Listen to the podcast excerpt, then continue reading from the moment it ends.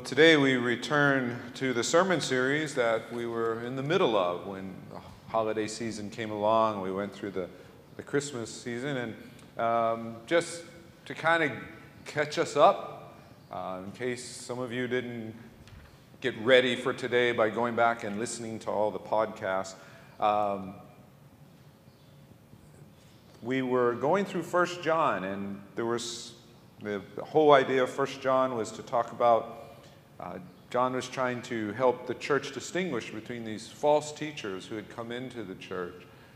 And again, whenever we think of false teachers, we, we kind of have this Hollywood version in our head like somehow they looked false, somehow they looked evil. But if that were the case, it would have been easy to distinguish them. In fact, these were people that probably up until the time that it was understood that they were teaching false things, that they, others in the church regarded them as brothers and sisters in Christ. And, and so he's trying to distinguish between that. And, and he's gone through some of the, the teachings that they had and trying to help them understand that those teachings were in fact wrong and that they went against what Jesus had taught and what the apostles had handed down. And some of the, the thoughts that we've had over the, you know, the key thoughts that we've had over the past uh, couple months leading into that um, was you know John's use of this light dark imagery. And you know one of the early thoughts we have is that there's no safe middle ground. There's light or there's dark. There's not kind of light, kind of dark. And he's not talking about everything. He's not talking about everything is black and white and there's no gray areas. That's not what he's talking about. He's specifically talking about that in your Christian life, that this, this dominant, you know, this dominant char- characteristic, God's Spirit, it's either there or it isn't. And if it's there, okay, darkness goes away, light is there. And the way we experience this, that John is trying to help people understand, the way we experience this, this is because we experience God's love. And so for John, just like there's, there's light or there's dark, there's also love and there's hate. There's no safe middle ground. And again, that bugs us as kind of modern Christians because we like the safe middle ground. We like to be in that area where ah, I don't hate, I don't hate the person. I don't love them either. I, you know, they're okay. I'm not going to get mad at them and get upset or try to hurt them, they're, they're okay. But the Bible doesn't give us that. And the image, again, is this image of light and dark, that, that when light comes in, darkness goes away. And the image John is trying to help this, this early church understand is that when God's love comes, hatred goes away. Now, we've drawn a distinction, which I think is an important distinction, between, between love and the expression of love. The way love is expressed changes, changes according to who the person is, the situation that we find ourselves in. But understand the point that John is driving to, and when we get later on into this month and into February, he's going to come out even more strongly. The point he's, he's driving to is that if you are a child of God, that if you truly are a child of God, God, that, that love is not a choice. Love is who you are.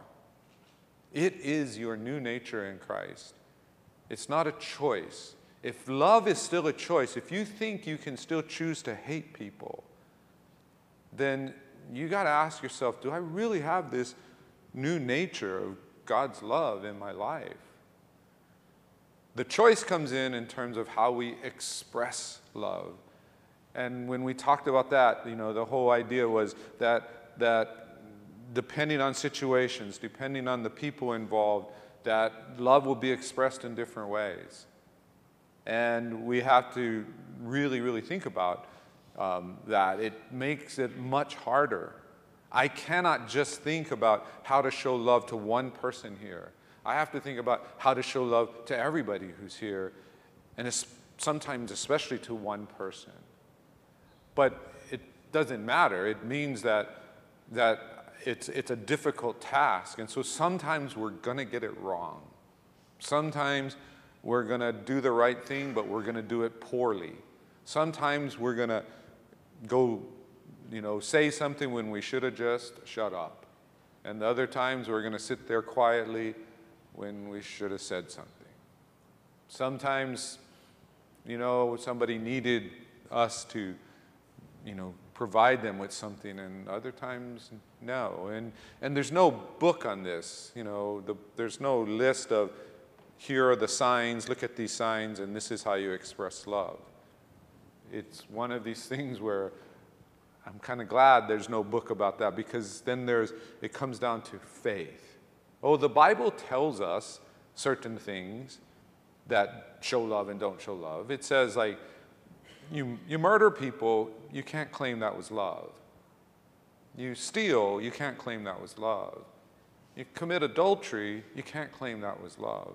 The Bible is clear about things like that, but there's a lot of other things it's difficult to know in the day to day, which again is why we need each other. It's why we need God's Word. It's why we need His Spirit.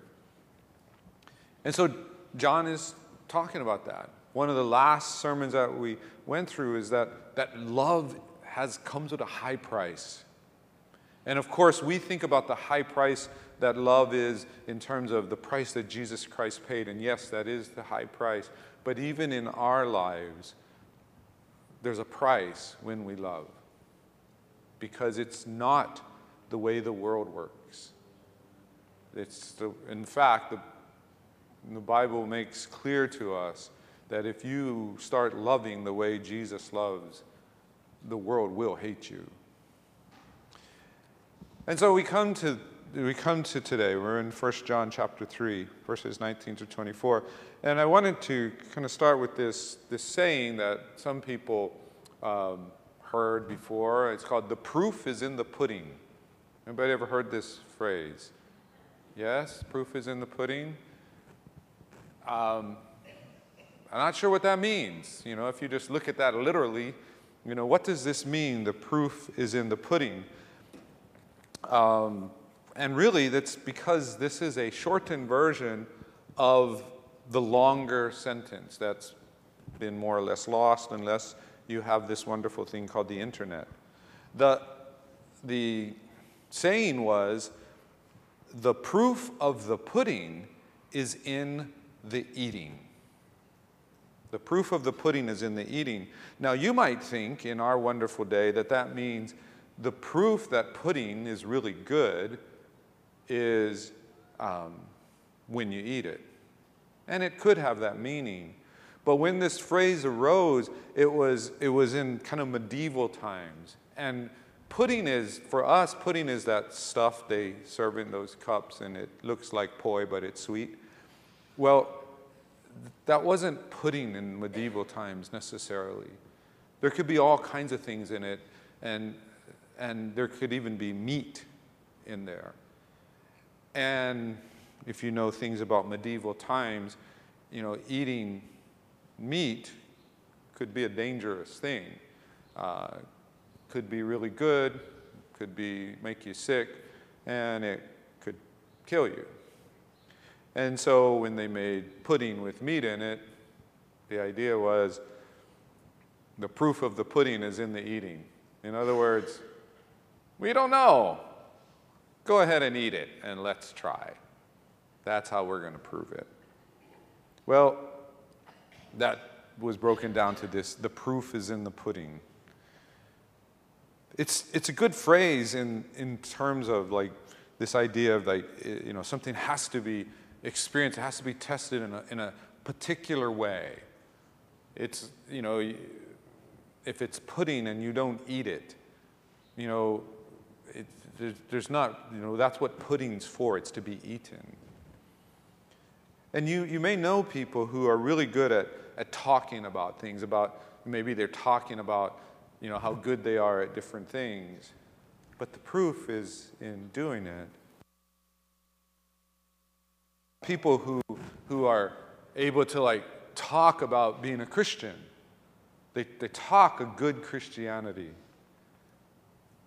They can tell you what they believe. They can explain it better than I can, better than you can. But the proof of Christianity is in the living. It's how you live it. That's the proof. That's what John was, was trying to tell this church.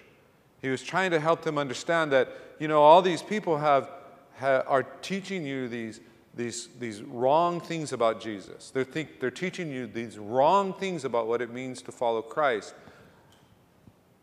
But here's the bigger problem the bigger problem is how they live. It's how they live. Because their wrong beliefs are not enabling them to live the way that Christians live. And this is really important. It's very important in the world we live in today because we live in a world that wants proof. Before the world will believe, it wants proof. And so you, you, you have, and we do a conference here, an apologetics conference. And, and part of the apologetics conference is to help you understand why a lot of things that are said about Christianity and about the Bible, why they're not necessarily true, and to help you be able to give an answer. And as good as, good as those things are, as wonderful as those things are, and I cannot emphasize enough for you that we need to be the kind of people who are ready to give an answer. There needs to be proof. And the proof is in the living. It's not simply in being able to argue with someone, to reason with someone. As someone said well before I ever did, if you can argue someone into heaven, they can be argued right out of it. If I can give you reasons and your whole basis for your faith is based on your reason, evidence in the traditional sense, someone can come along and present you with different evidence or, or you know, reinterpret the evidence that's there. You can be argued out. It's proof. And the proof is in the living. You see, some people say, well, the, the proof is, you know, someday. You know, someday we're going to have proof. Someday after we die, we'll have proof. Well, it doesn't really help us right now. What is the proof? the central claim of Christianity. We've talked about this before. The central claim of Christianity is that God's standard for how we would live is impossible. It's impossible for us to do it. And the only way that it is possible is for God to do it through us. And so the central claim of Christianity is not just that Jesus saves us, but that Jesus makes us new. He makes us new. And He doesn't make us new simply by cleaning us up. He makes us new in the sense that He gives us His Spirit. You know, I sometimes use the modern terminology of He upgrades us. You are now human 2.0. You've been updated. Your software has been changed. You're new. Oh, there's still so much about you that's, that's human. There's still so much about you that hasn't changed. But some, something fundamental, something core has changed. That's the proof. It's the proof because it's what we're claiming. It's the proof because it's what the Bible says. A few weeks ago, we looked at some of those verses. It says, If any man be in Christ, he is a new creation. The old things have passed away. Behold, all things are new. Are they new? Or are we just cleaned up old? If we're just cleaned up old, we're not new, we're not different. We're the same. The world needs proof, needs evidence. And the evidence is not, again, simply reasoning and compilation of facts and scientific data and looking at scripture and all of that. The most consistent, compelling proof is that you are new. You are different. You are not who you were. You are not who you were going to be. You're different. You're new. And it's not just some general vague concept of new. The Bible's pretty specific about this, and John is in this letter. And this is the beginning of, of this longer section in this letter where he really makes it clear what new means to Christians. But let me tell you something. When you really get this, when you really understand,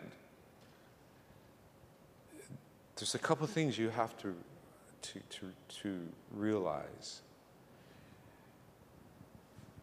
The world is not going to know that you're new or different unless you are in situations to demonstrate it.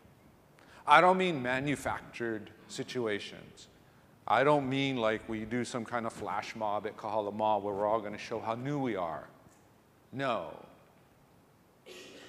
I'm talking about in the day to day of life. I'm talking about what happens when, when, someone, when someone personally attacks you or when, when someone says something about you know, what you believe and about Jesus and about the Bible I'm talking about when more and more there is, a, there is an attack on people of faith, where, where people of faith have been reinterpreted in parts of the, our culture and parts of the world to say the things that you think are good and loving are actually evil. And I'm not telling you that you need to be ready to say, no, they're not. What I'm telling you is when you're in those situations, they're opportunities for you to demonstrate that you are new, that you are different, that you are not like the rest of the world. And it is not easy. Because if you don't say anything or if you just agree, then they just think just like you. If you get angry and you want to fight back and, you know, come in swinging, they go, that's what I'd do. How do you respond? We were talking a little bit about this in our Sunday school class this morning. And we were talking about how the f- early Christians were, were placed in situations where they could show that they were new. And when we hear about those, we're like, okay, good, good for them, but not sure it's what I want. But where did they show the most people? Where were they able to impact their culture in a bigger way than any of them could have done on their own? Well, it was often in a coliseum. In a coliseum that's filled of, you know, with thousands, if not tens of thousands of people coming to be entertained and being entertained in a very barbaric way. And part of it was that Christians would be killed. And I'm sure not all Christians faced it well, but enough did. Enough did. There was a saying in the time that for every Christian who died in the Colosseum, who was murdered in the Colosseum, 10 Romans went out and wanted to know how they could become Christians. Why? Because people got to see Christians are different. They don't do what the human nature would do. What would I do if I was there and I'm, I'm not a believer in Christ? You know what I'm going to do? I'm going to make a run at the emperor. I'm going to make a run at the governor. I'm going to do something And if I don't get to him, I'm going to tell him what I think of him before I die. It's not what the Christians did.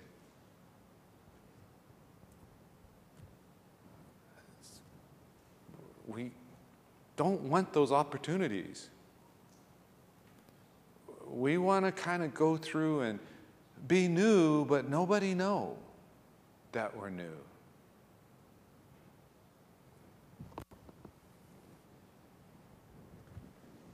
It's the blood of the martyrs. And I'm not telling you everything turned out well, but I am telling you within about 300 years, Christianity went from being, went from being illegal.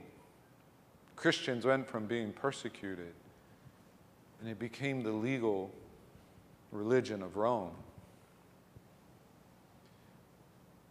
That caused a lot of problems in and of itself that I don't have time to go into. If you want to know more about that, come to our class on Friday mornings when we talk about the history of Christian thought. But the point is simply this those early Christians, they were willing to give the evidence that the world needed. And so here's John trying to help this church distinguish between true and false Christianity. If he's writing at the time we think he's writing, which is the end of the first century, the church is beginning to face persecution under a Roman emperor named Domitian. So, what he's saying is not theory, it's not history, it's real. So in 1 John chapter 3 verses 19 through 24 he says this. He says, "By this we shall know that we are of the truth and reassure our heart before him." See, this is the evidence we know. For whenever our heart condemns us, God is greater than our heart and he knows everything. Beloved, if our heart does not condemn us, we have confidence before God, and whatever we ask, we receive from Him because we keep His commandments and do what pleases Him. And this is His commandment that we believe in the name of His Son, Jesus Christ, and love one another as He commanded us. Whoever keeps His commandments abides in God, and God in Him. And by this we know that He abides in us, by the Spirit whom he has given us. He says, Here's how we know we are of the truth. Remember, one of the things that John has been doing along the way is he's, he's not been trying to prove stuff with like facts and evidences. He's been saying, You know what I'm saying. This is connecting with something inside of you. You who are believers know that what I'm saying is not simply true because I'm saying it, it's because God's Spirit inside of you is, is saying, Yes, that's right. And so he's been doing that. And now he's saying, you know, how do we know? How do we know we're of the truth? And so he's, he's talking about, he says, well, we, we keep his commandments. But then you look at what his commandments are. His commandments in verse 23 of what John is saying is believe in the name of his son Jesus Christ and love one another. He says, when we do this, he abides in us, we abide in him, and we are known by the Spirit. He says, you want, you want evidence, you want proof, and the proof begins with you. The proof begins with you knowing. And here's how you know you have the ability to obey this commandment of believing in Jesus Christ and loving one another. If you've been in church as long as I've been in church, and some of you have been in church longer than I have been in church, you know that there are times in the life of a church when the evidence of believing in the name of Jesus Christ not a problem. You ask any of us, amen, that's what we believe. But that second part, loving one another, you know. That's not always the case. It's not the way we treat one another. There's a lot of reasons we have a lot of different churches and a lot of different denominations. And some of them, I would argue with you, are probably okay, good, valid reasons. But a lot of them, it's not the case. It's because brothers and sisters in Christ only wanted to keep half of this commandment believe in Jesus. That other part, it's optional. Loving one another is optional. It's not optional, it's proof, it's evidence. It tells us that what Jesus said he came to do, he did. We can know that we know the truth. Christianity is not blind faith. It is evidence found in the experience of expressing God's supernatural love, His selfless love, His love that extends even to enemies and those who hate you. And as we've said before, the prime example of this is Jesus Christ loving His enemies while they are killing Him. Not before, not after, while they are killing Him. And I know on my own, there's no way I can do that. There's no way. I'm not even going to pretend. I'm not even going to try to fool myself or try to fool you and say, yes, I can stand and as I'm being tortured and killed, I will love everybody. No. There is evidence. It's evidence in our experience. If you can, if you can, it's hard because if you actually are like loving like God and you really are humble, you don't like to talk about it. You don't even like to think in those terms because that's really not what, it, what it's about. But but here, at this moment, I'll give you permission to sin a little. Think are there moments in your life where you really loved your enemy? Are there moments in your life when you really loved people who hated you and you loved them and you wanted to bless them and you wanted to find out, and if you couldn't do it, how God could have their best in mind.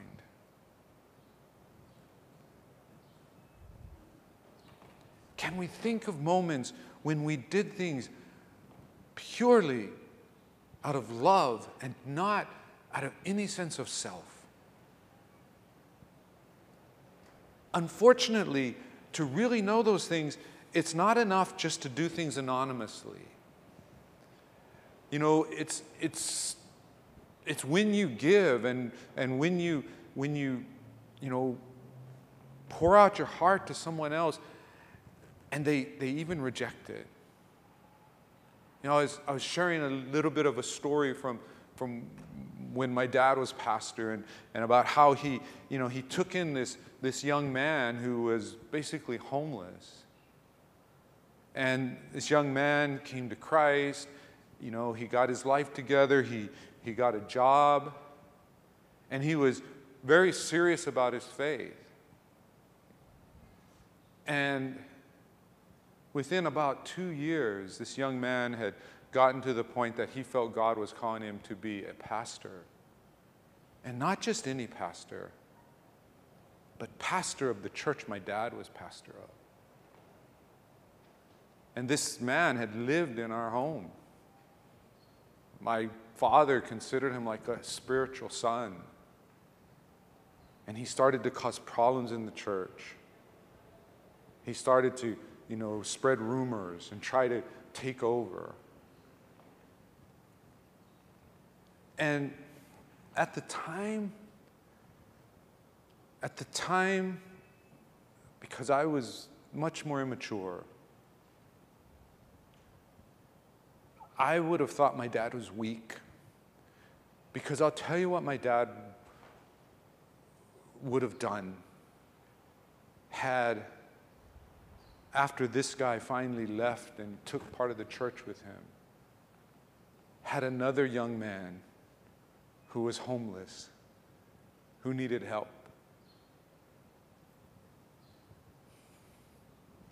He would have done the same thing. He would have helped him. He would have loved him. Even if he saw this young man going down the same path. And the younger me would have thought, that's so stupid, right? It's not stupid. It's love. It's love with no promises, no guarantees of how it's going to turn out.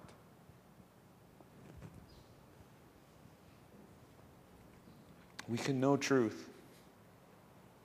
You can look into your own life and you can know. Christianity is not something that we can know because of something Jesus did a long time ago. Yes, what he did on the cross, monumental, important. We cannot have Christianity without it.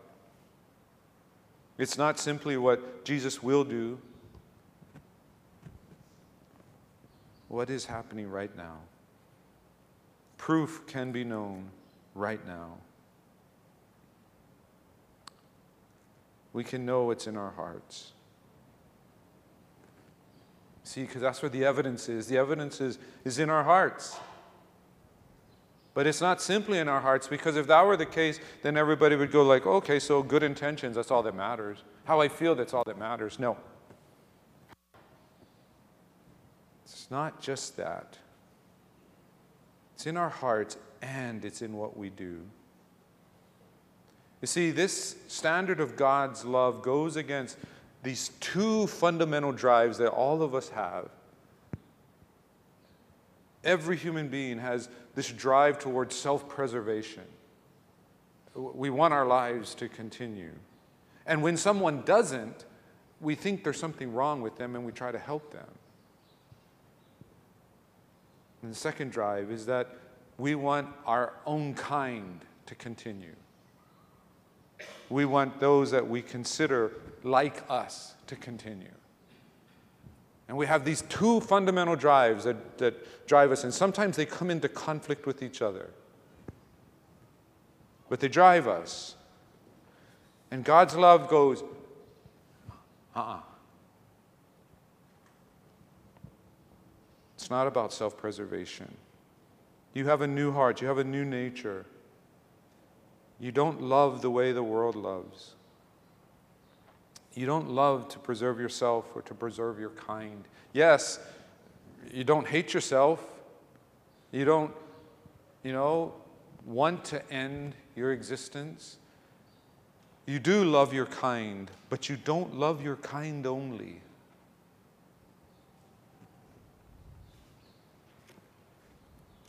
You love everyone. And so he gives that, that evidence. The evidence is that we believe in Jesus and love one another. And again, some people go, well, can't we just love then? That's right, love, right? All, all, religions are about love, so it's just love each other. And so Christianity, we can add it. And the answer is no, because what did he say first? Believe in Jesus. And why does he say that? He says it because, as I said earlier, the love that is required is impossible without Jesus. The love that is required is impossible without our nature being changed. About going against these two fundamental drives. Those two fundamental drives will always win unless something happens to us. We need to be changed. We must know who Jesus is. We must know what he's done. We must know what he is doing, what he will do. Love and faith are tied together. Love is impossible with faith, and faith that doesn't result in love is not real faith. They're connected. Love is not just what you feel, it is what you do. And it is hard. How to express love in new situations, situations we've never been in before, I, I don't know. We live in an increasingly polarized culture. Makes it more and more difficult. Nevertheless, we're called to love. It's how we know God is in us. You, you might go, well, you know what? Um, I get what you're saying, and I'm not even close. Well, that could be true. And if it is true, I would invite you you know what? Give your life to Christ. Accept Jesus as your Lord and Savior. Invite Him into your life. Expect His Holy Spirit to change you. But maybe it is it isn't true. Maybe you really do have this new nature in you, but you just haven't really thought about it. You don't really know. And I can't tell you everything that you can know, but I can tell you this that if God's nature is in us, as John has taken pains to say, you're not perfect, you're not sinless, you're going to keep sinning, you're, you're going to keep making mistakes. But what is the driving force in your life? No matter where you are right now in your life, what is the driving force in your life? What's moving you forward? What are you becoming? And if you know that even though you're really bad example of it, or if you know you've kind of gotten off track and, and you've kind of gone your own way, or you've kind of just begun to live for yourself or live after this world, and you know that, but you know that somewhere inside of there, somewhere in the core of who you are, is God's relentless love. That even though you say the wrong things, you know they're wrong. Even though you know you should have been kinder or gentler, you know it, and you keep moving towards it. I'm not giving you a break. I'm not saying, hey, no need worry about all this. No, we need to be worried. Because how many times do we do the wrong thing before we finally admit that that's who we really are?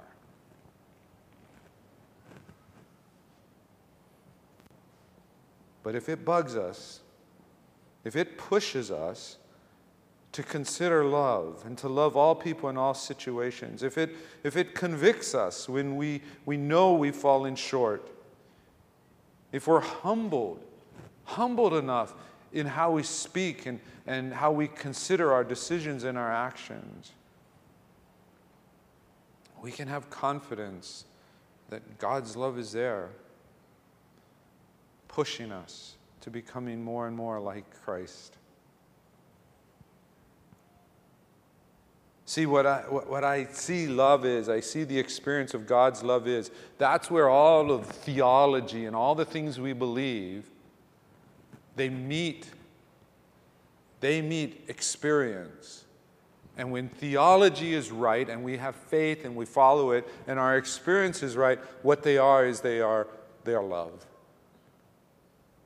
perfect love, selfless love, love that can love even our enemies while they're killing us. Belief and experience come together in this obedience that comes from love and a love that comes from faith in Jesus Christ. And you might go, well, you know, that, that's, that's good, I get it. It's kind of hard kind of complicated, not sure. Well, let me just simplify it. Until you understand more, until you study more, until you get a better grasp. When all else fails, love. Love not yourself, not just your kind, but love. You might be bad at it. Love, anyways. I'm, I'm really glad that I didn't have to be perfect at showing love to my wife before she would accept me. I'm perfect now, but it took a long time. Oh, you know, you guys are laughing, so you know. But keep loving, even if you're bad at it. Because if you really love, you'll get better. You could do the wrong thing. You could misread the situation. You could get rejected. You could be misunderstood. Love. That relentless love of, of God that's given to us, we love relentlessly a world that needs God's love. Love because, because you know you are not who you were before Christ came into your life. And though you're far from perfect, you know you're, you're getting better. Love when all else fails.